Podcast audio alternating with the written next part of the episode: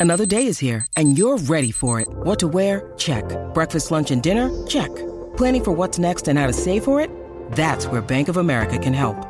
For your financial to-dos, Bank of America has experts ready to help get you closer to your goals. Get started at one of our local financial centers or 24-7 in our mobile banking app. Find a location near you at bankofamerica.com slash talk to us. What would you like the power to do? Mobile banking requires downloading the app and is only available for select devices. Message and data rates may apply. Bank of America and a member FDIC. When you need mealtime inspiration, it's worth shopping Kroger, where you'll find over 30,000 mouthwatering choices that excite your inner foodie. And no matter what tasty choice you make, you'll enjoy our everyday low prices, plus extra ways to save, like digital coupons worth over $600 each week. You can also save up to $1 off per gallon at the pump with fuel points. More savings and more inspiring flavors make shopping Kroger worth it every time. Kroger, fresh for everyone. Fuel restrictions apply. That cold case you're listening to? Nasty stuff. But you know what else is a crime? Missing even a moment of whatever you're doing to go on a drink run. Luckily, there's Drizzly, the number one app for alcohol delivery. With Drizzly, you can compare prices on the biggest selection of beer, wine, and spirits, then get them delivered in under 60 minutes. So download the Drizzly app or go to drizzly.com. That's D R I Z L Y.com today.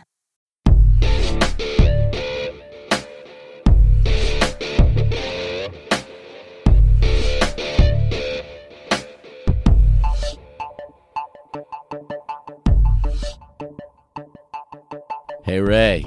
Hey, Marcus. Today, I would like to take a look at maybe the occult side of rock and roll, the mystical side of rock and roll. The whole maybe, thing? Not the whole thing, but one important moment in time. We're going to discuss or even look at fairies and dragons and uh, battles with swords and Vikings and uh, Vikings? Vikings. Wow. Which means we're going to be drinking our uh, Crooked Eye from Grogs today. That's right. Crooked Eye, our sponsor here on the Imbalanced History of Rock and Roll.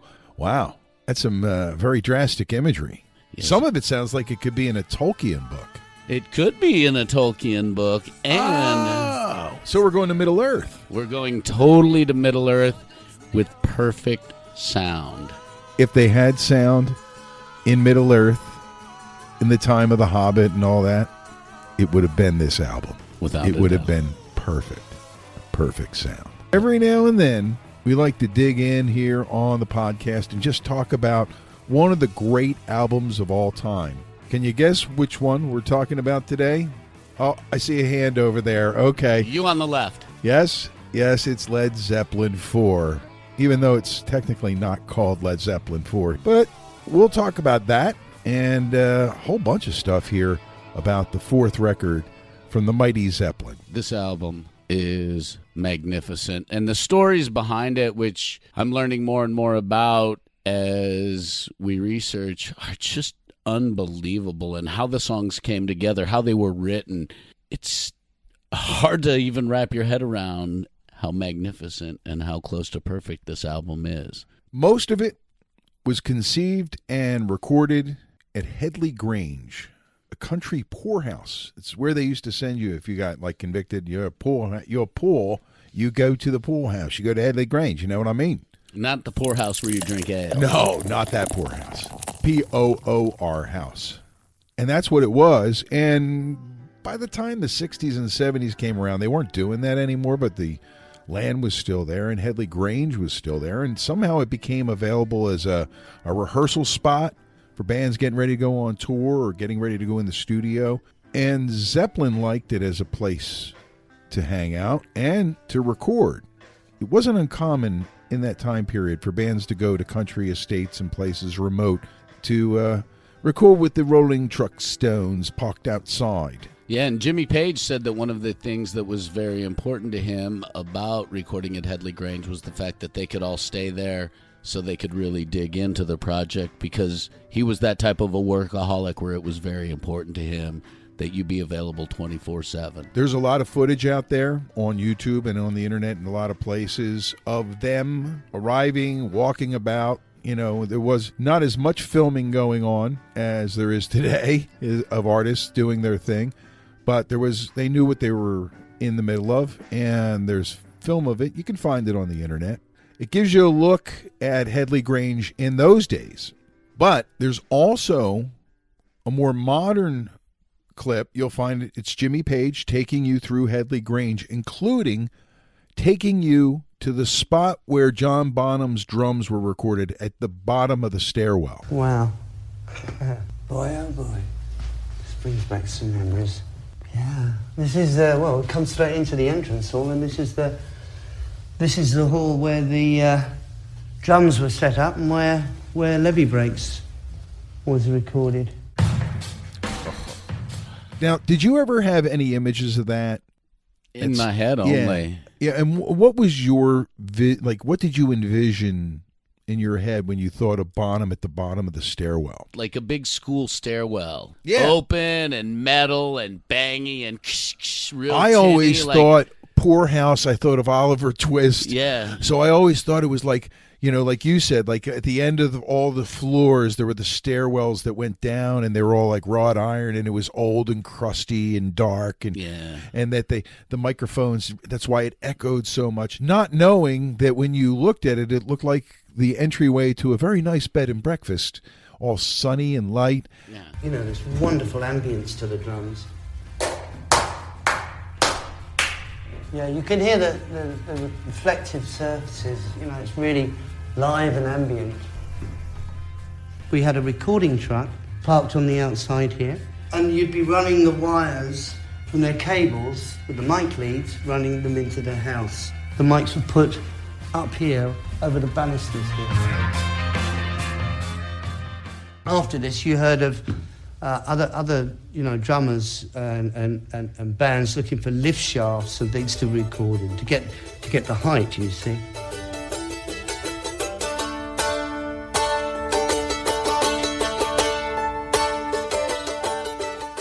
but that's where the sound came from. And they captured it with just a few microphones placed around Bonham and in the stairwell itself. And that's where you get the sound on all those amazing drum tracks on Led Zeppelin 4. Yeah, and the stories of how the other songs came together, which we will address throughout this episode, are wonderful. And definitely, when you hear these stories, it explains why this album is so good all the way through and why they did it the way they did it. I can say without any reservation that if I did my five favorite rock albums of the 70s, that it's got to be somewhere in there. It is front to back, inside and out. One of the greatest albums. No filler, no leftovers. In fact, there were songs that were technically leftovers that are also Zeppelin classics now from the sessions that they did. Songs like Down by the Seaside, Night Flight, and Boogie with Stu, which was one of two songs that featured Ian Stewart of the Rolling Stones on piano, rock and roll being the other one that made the record. By the way, Ian and Sandy Denny from Fairport Convention, the only two artists ever to record with Led Zeppelin. Uh, she's, of course, on the Battle of Evermore, one of the songs here on Zeppelin 4, which we're discussing here on the podcast The Imbalanced History of Rock and Roll. To get into the middle of Led Zeppelin 4, Marcus, we kind of have to start at the end of Led Zeppelin 3, really, because after all that, they'd been on tour, recording on the road, and releasing records and touring some more constantly since they started. So they decided that they would take a break, no performances, they turned down tours, and they all just focused on making the next record. If you're looking for why it became the tour de force that it is ever since it was released, they just put the full force and energy into writing and recording this album. And that included going to Headley Grange. If they were so burned out and they were so fried, how were they able to put that much into it? That's the part that sometimes can be really uh, Hard to understand. hard to understand, and really hard to grasp because they Well, were fried. The people Yes. don't realize how hard they were touring and how hard they were partying at that time. Well, time. that too, yeah. Tour, record, tour, record. There wasn't really downtime. When That's they went true. to do Zeppelin 3, they went to Bron-Yr-Aur Cottage to get away from everything and everybody. No electricity, and, you know, no ins- indoor plumbing, that kind of stuff. And came back with Led Zeppelin 3. They're not getting away from everything here. They're just turning everything else off. They just turned off touring, all other distractions. Just go to Headley Grange. But that's that's where they were coming in off the Led Zeppelin 3 and, and the fact that despite the fact that all three of their first records had continued to sell briskly uh, Peter Grant and and the boys were very pissed off at the way that they continuously were treated by the press, the media at large, but certainly by the press when it came to critics and and whatnot. Except for you know Lester Bangs, who just praised them every chance he got, and he called their shit out when he needed to as well. So let's create this moment in your mind. Everyone has it, where for the first time you take out Led Zeppelin four you put it on a turntable and you drop the needle, and it whirs from a standstill. The Black Dog. Hey, hey, mama. Said the way you move. One of the oldest blues style vocal riffs you can go for, right? Yeah. Going right back to the roots of the blues in a new way with Black Dog. Sucks you in right away. Pulls you in right from the moment those notes hit you. Side 1 Zeppelin 4 became famous for making out in a movie. Which movie was that? Fast Times at Ridgemont. Huh? Oh, that's right. Damone. Damone, the Damone. Giving factor. Rat some advice. That's right. Now, this is most important, Rat. It comes down to making out. Whenever possible, put on side one of Led Zeppelin 4. Black Dog got its name not from the lyrics, but from a black dog that was actually hanging around Headley Grange when they were making the record. I think that's worth noting since they named the song after the dog. They didn't call it Rex or anything. And wasn't that riff written by John Paul Jones, if I'm not mistaken? I think he's the one who uh, came up with that opening riff, according to Jimmy Page. Cool. Next up on side one, the anthem, Rock and Roll.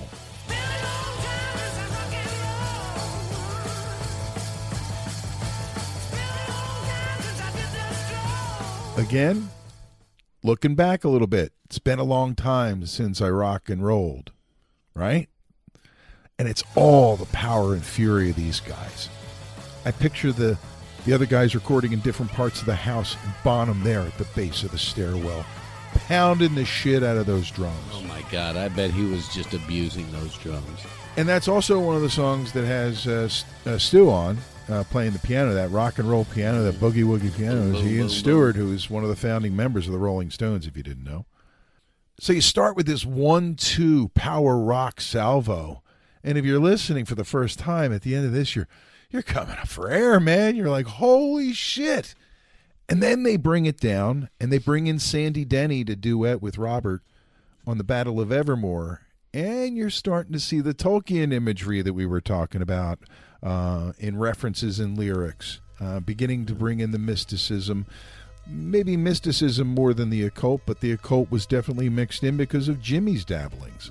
Well, they were both dabbling into it a little differently. It seemed that Robert Plant was more into the Viking aspect and the Tolkien aspect of mysticism, whereas Robert Plant or whereas Jimmy Page was into the uh, Aleister Crowley dark Yes, side of it. he So was. they were in different universes, it seemed at that time. The queen of light took her bow, and then she turned to go. And you get to the end of side one, Marcus, and it's the one, the anthem, the number one on every countdown, fan favorite countdown or radio countdown since it came out. Um, Stairway to Heaven. All eight minutes of it, not the edit for radio. They It- didn't release an edit for radio. I swear they must have. They did not. The label did that. They said no.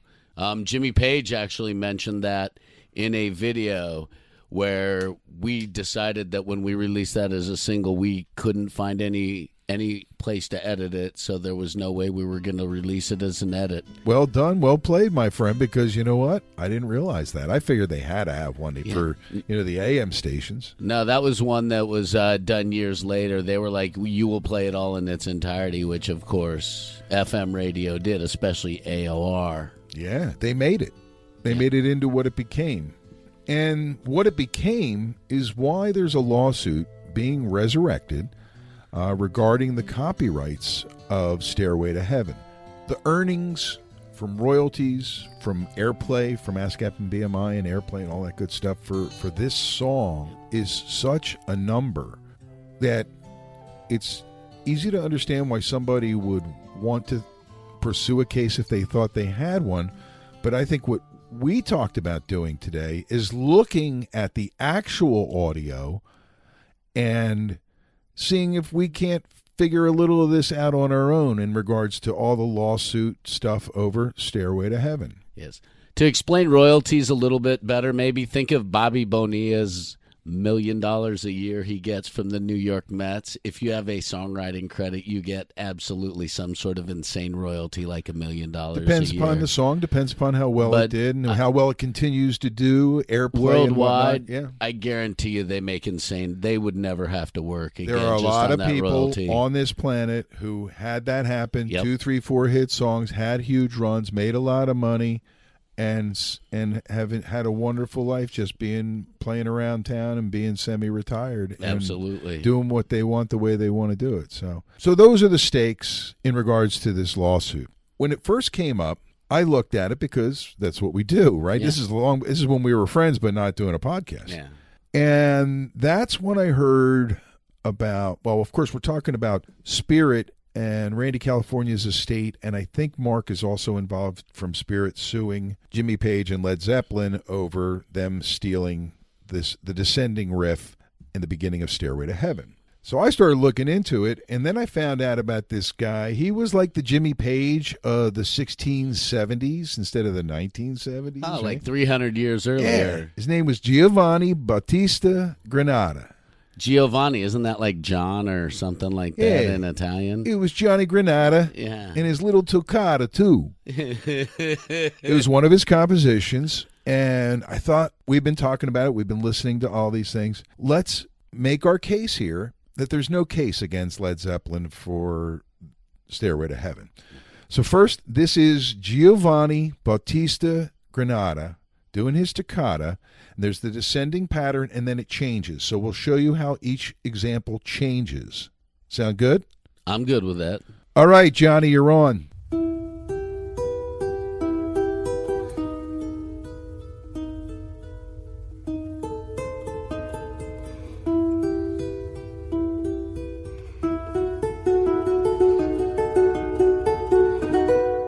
Just a little bit more about Giovanni. He lived uh, 1621 to 1687, so you get an idea when he was around. Yeah. He lived a very uh, long, productive musical life. and everything he is credited with writing, including his toccata, is in public domain. which means anybody can use any of those notes at any time and build around them. Now, fast forward to the dispute we're talking about. Spirit and the, this lawyer has put together the lawsuit, and it was denied, and it's been uh, granted a new trial.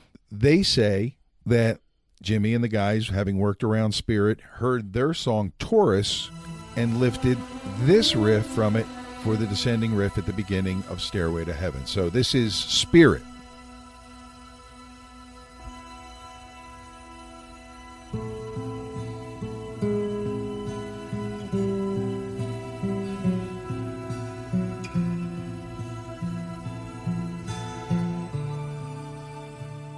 Now, does that sound kind of like Giovanni to you a little bit? It sounds like Giovanni Same kind of descending thing, and then it goes like to the left instead of the in right. its own direction. Yeah. All right. So here's the famous descending riff from Stairway.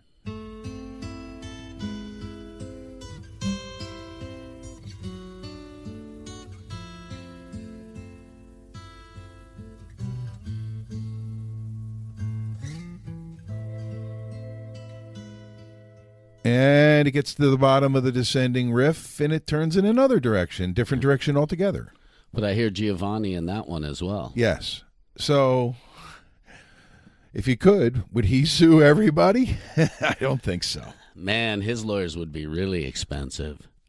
Well, Marcus, before we flip it over and talk about side two and more about Led Zeppelin 4 on this episode, why don't we head to Hatboro and see the guys? And Crooked Eye. I know when I'm thirsty, I head to the heart of Hatboro and go see my friends at Crooked Eye Brewery. I want to thank Paul, Paul, and the whole gang for their support for our podcast. It's been great. Now, when you want to taste the freshest, most creative brews in the Bucksmont, you go to Crooked Eye at York Road in Montgomery, right there in the heart of Hatboro. Pouring the cure for what ails you since 2014. The Crooked Eye crew makes every single night fun. Hey, and you can keep up with the live entertainment on the brewery's Facebook page. That's the best way to know what's happening there, including their free Tuesday Nights Blues Jam, which is taken off. The Home Brewers Club and my partner in crime, Ray's Vinyl Nights, which are the third Wednesday of the month. That's when the month. home brewers meet. And live music all the time, including the Crooked Eye Band. There's always good fun to be had. and a new friend to be made at Crooked Eye. And we want to thank them, as always, for their support of what we do on this crazy imbalanced podcast. When you need a fresh, tasty brew, Head to Hatboro and make it Crooked Eye.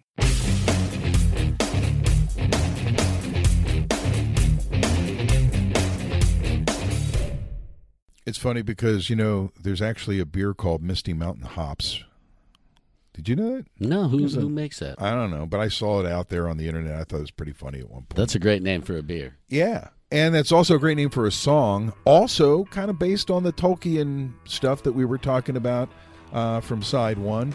And that's how we start side two of Led Zeppelin 4 on this episode of the Imbalanced History of Rock and Roll. And it's it's a power rocker with that Jonesy keyboard, you know, electric keyboard, you know, powering through the beginning getting you into the heart of the song. And just like on side one, it's followed up with another uh, pounder, uh, Four Sticks. Do you know the story behind that? I don't know the story behind Four Sticks. Another one where the uh, title of the song doesn't really have to do with anything in the lyrics. Bonzo had a style that he could play with two sticks in each hand, and when he does that, boom, boom, boom, that's with four sticks, and that's where the Oh. title of the song comes from. Again, pure power, man. Yeah, that guy hit. He he had the the hammer of the gods. He hit like the hammer of the gods. Absolutely. But it was so beautiful too. The sounds he made were magnificent, and he kept the band in line. That dude's drumming kept them all in line. Well, this is the album where everyone is hitting on max cylinders, full power, all at one time, all at the same time. And, you know, some of the finishing work was done in a regular studio, but, you know, the songs that they recorded out there in the country came together. And one of the prettiest things going to California uh, is something that, uh, that Jimmy and Robert did. And Jimmy wasn't really a mandolin player. He just started farting around with it a little bit, and this riff came out. And one, next thing you know, they've got this great song and a lyric about Joni Mitchell, and it becomes one of those radio favorites forever. Every song on this album is a radio favorite, is a fan favorite. I remember hearing every song on this album on rock radio through the late seventies. Every single song would be heard on, would be played on AOR radio. It's like all your life. Seriously, You know, it's it's just always there. And uh, it, the album closes with uh, their extended Zeppelin-esque take on Memphis Minnie's "When the Levee Breaks," which includes, I mean, that the drum riff at the beginning has been sampled and used by so many in hip hop as an example of where the two meet and cross over. But the power, and when he breaks into the harmonica riff and just burns the fucker down, all the way down, just that song just blisters all the way down to the quick at the end, right? It's just the quipped ending. And that's how you wrap up Zeppelin 4. But, but you're not done. You know what you do next? You flip it over, and you look at the cover. you read all the liner notes. Of course you do, but you're doing that. Aren't you li- reading the liner notes while you listen to the music? My first listen, all I did was listen to the music. But the second listen, which was right afterwards, Yeah. then I got all the notes out and all that stuff. And we learned so much since then. When they were putting the record together, kind of as an answer to what we were talking earlier about the response that they got on the first few records, they decided that they weren't going to put anything on the cover. You, the pictures you see the pictures that are there you see the artwork that's on the inside. Uh, we talked a little bit and we'll talk a little bit more about the symbols. But you know the inside paper has that kind of a modeled aged look to it and all the all the letters are in handwritten scripts and all very cool and all that. But there's nothing on the outside. Grant and the band were adamant. No stickers no no to everything they wanted to do to identify what it was. Because of the internet now, you could take an image of Led Zeppelin 4 cover, put it on the Led Zeppelin uh, social media pages, and say, new album Thursday. and people would know, and they would go and they would get it wherever they get it. Now they probably get to steal the digital download, but anyway, in those days, it was pretty amazing to be able to do, and they did it the way they wanted to do it, and it was a response to that, and the album turned out to be one of the biggest selling albums of all time, despite the fact that they were they were thumbing their nose at the whole fucking thing. In the United States, that album alone has outsold Back in Black by ACDC. It has outsold Fleetwood Mac's Rumors. And this was as of like 2016, 2017, when Jimmy Page was talking about it for one of the uh, guitar magazines or the rock, classic rock magazines during an interview. Also, it had outsold uh, so many other. uh, It was one of the biggest all-time selling rock and roll albums in the United States as far as single albums go, and I think it moved like seven hundred thousand copies in the first week. Yeah, it sold through on everything. Like, it was gold the times. first week, yeah. Twenty-three times platinum. Uh, not many albums have reached that plateau in the annals of rock and roll. Uh, number one in uh, UK and in Canada, but only reached number two, believe it or not, in the US on the on the Billboard 200. But you know, multiple multiple platinums and diamonds everywhere, all kinds of territories. One of the most iconic records of all time, and It's a part tour of de it, force. it is, and part of that is something we've been dissecting and discussing. Uh, is the uh, symbols that they use uh, for the cover art and inside, and to identify, and on the label too, to identify the members of Zeppelin. And, and we had actually had a pretty spirited research uh, dive and discussion about that uh, while we were talking uh, about this whole thing with the symbols basically they wanted each of them to come up with a symbol that would be representative of them on the liner notes and uh, you know and in the artwork. Uh, jimmy page came up with the zoso. And what's the source of that? The see, it's a, it's um, from ecology to occult. Uh, the secrets of Led Zeppelin four from Louder magazine, which is at loudersound.com, and it says what of Jimmy Page's rune, his symbol, the sigil that became known as Zoso, which by Led Zeppelin four was sometimes termed before Jimmy himself adopted it as kind of a sobriquet. It was uh, more arcane, I guess. Uh, there was this guy that he was collecting art from named Austin Osmond Spare. Jimmy sometimes called him Britain's greatest unknown artist, and it was tied with chaos magic and the Zos and deep shit really deep stuff that I don't even really understand because I haven't studied it. I well don't he know if I really it. yeah. And he designed it and he never copped to what it really was all about and that even though people called it zoso for the name of the album some people called it runes a lot of you know yeah. But he designed that. And Jonesy, uh, he chose his symbol was from Rudolf Koch's Book of Signs. It's a single circle with intersecting vesica piscis, a triquetra. And he was kind of a triquetra, a triple threat in his role in Zeppelin. And then Plant has a large ring with a feather in the middle. His symbol, the feather of Ma'at. She was the Egyptian goddess of truth, justice, and fairness with which the Egyptians were to conduct themselves on a daily basis, and this included family, community, the nation, and the environment. And then your favorite is Bonzo, because it's it's a multi-purpose symbol. It's signifying uh, in strength in man, woman, and child, and we know how important his family was to him. You could take other applications, and uh, you and I had quite a spirited discussion this week about its similarities to the uh, symbol for Ballantine beer. Yes.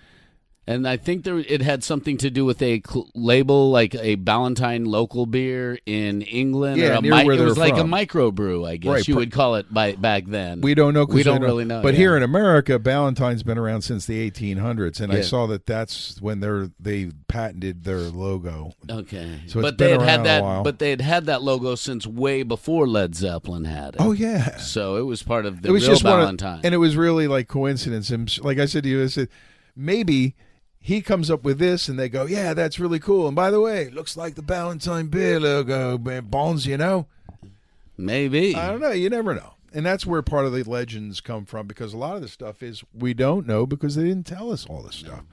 The other thing that's interesting about the symbols is that they gave one to their uh, guest, Sandy Denny, and it's uh, three inverted triangles. But they didn't give one to Stewie, Stewie, no, he didn't get a symbol. which is weird. So there should technically be six symbols on there. I wonder why they didn't do that. I wonder if he declined a symbol, which he could have done. Contractual, maybe Label stuff. Ooh, but it's a symbol without a name, so You know what's funny is if they asked Ian about it, he probably would have said, "Ah, that's all right. I'll just go in with the Ballantine beer crowd." That would be Stu. That's awesome. But then you know they would get out on the road and um, and, and continue the debauchery and the fun and games that we've heard about you know through the seventies as long as they could do it. But this point in their career was huge. The response, immediate and continued for decades to Led Zeppelin four, Today, is unheard of. It, there's always new Leadheads, always. They and uh, Pink Floyd's Dark Side of the Moon are albums that have that impact on people. There are others, but there are very few that are still today selling at a, an appreciable level. Yeah. But they're out there, and it's happening. Yeah, Pink Floyd, Led Zeppelin, and there's so many other bands, and we could definitely do an episode on that. As far as the album goes, the uh, Hermit on there, pretty interesting. Um, from the tarot card of the Hermit, and it's tied to Earth and ecology, and we need to save the planet. And I think uh, there's isn't, if I'm not mistaken, there's a little uh, poster with some words written on there that people can't see very well. On the inside artwork. Yes.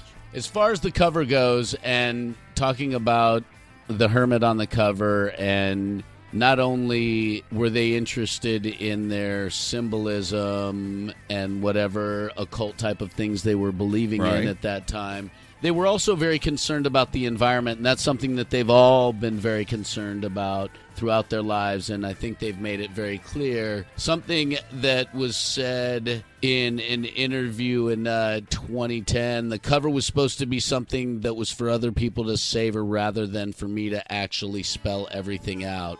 Which would make the whole thing rather disappointing on that level of your own personal adventure into the music. And all the other stuff about them wanting to just strip it all down and, and bring people to it naturally. It's it and, and you know the environmental side of that goes back to their experiences amidst the debauchery of the first couple of years, uh, getting away and just and realizing uh, that we only live on the very top little fringe part of this blue marble and that we got to take care of it. Yeah. So. Pretty amazing album through and through. Zeppelin 4 is definitely in my top 5, 10 records of the 70s. I, we should maybe do a, uh, a five favorites on that. But the one thing you're going to have a hard time doing, you might have a hard time picking your five favorites of Led Zeppelin 4 because there's every song's great. I don't know if I could pick because it would depend. It would depend seriously on the day, on the week. I mean, on my mood. Yeah, it could be. Could be. So maybe we won't do that one. I mean, seriously, a lot of. I mean, seriously, think about how many people we hear complain about songs like "Stairway to Heaven," but boy, when that instrumental part kicks in, everybody who's complaining about it is jamming the hell out. That's so true. Playing air guitar. whatever. when it gets rolling, you're into it too. That song is magnificent, but then again, so is every single song on that album. Well, the legend continues to grow. It doesn't seem to fade much. I'll say that. And uh, e- even as our heroes continue to uh, age and do what they do, um, we can always flip on any part of Led Zeppelin 4, and right there, you're back in the moment. Whatever the moment is for you, wherever you jumped onto the mothership, um, it's that moment when you plugged into Zeppelin for reals. Still one of my favorite bands of all time, and I don't think that will ever change. Give us your thoughts, your feelings about this episode, and anything else about the podcast. You can email us here at imbalancehistory at gmail.com. Yeah, if we missed anything, please let us know. We are on Facebook, The Imbalanced History of Rock and Roll, Twitter, Imbalanced Histo, and soon we will be on Instagram. But again, you can always email us at The Imbalanced History of Rock and Roll. A lot of you are finding us on the Pantheon Podcast Network. That's great. Uh, a lot of you are on other apps all around the world, and we thank you from wherever you plug in. Uh, let people know that you like the podcast. Spread the word. It seems to work, and uh, we'll just keep doing this crazy podcast, my man. Man. Hey, it's been a blast, and I think we should still continue the conversation about rock and roll. There's so much more conversation to be had about this rich, magnificent history. Thanks to Paul and Paul and everybody at Crooked Eye for their support of the podcast here on the Pantheon Network, live from the Dark Doc Media Studios. Wrapping things up until the next time we get together and crack the mic and a cold one. I'm Ray Coob. I'm Marcus in the Darkest. And thanks for listening to the Imbalanced History of Rock and Roll. It's NFL draft season, and that means it's time to start thinking about fantasy football.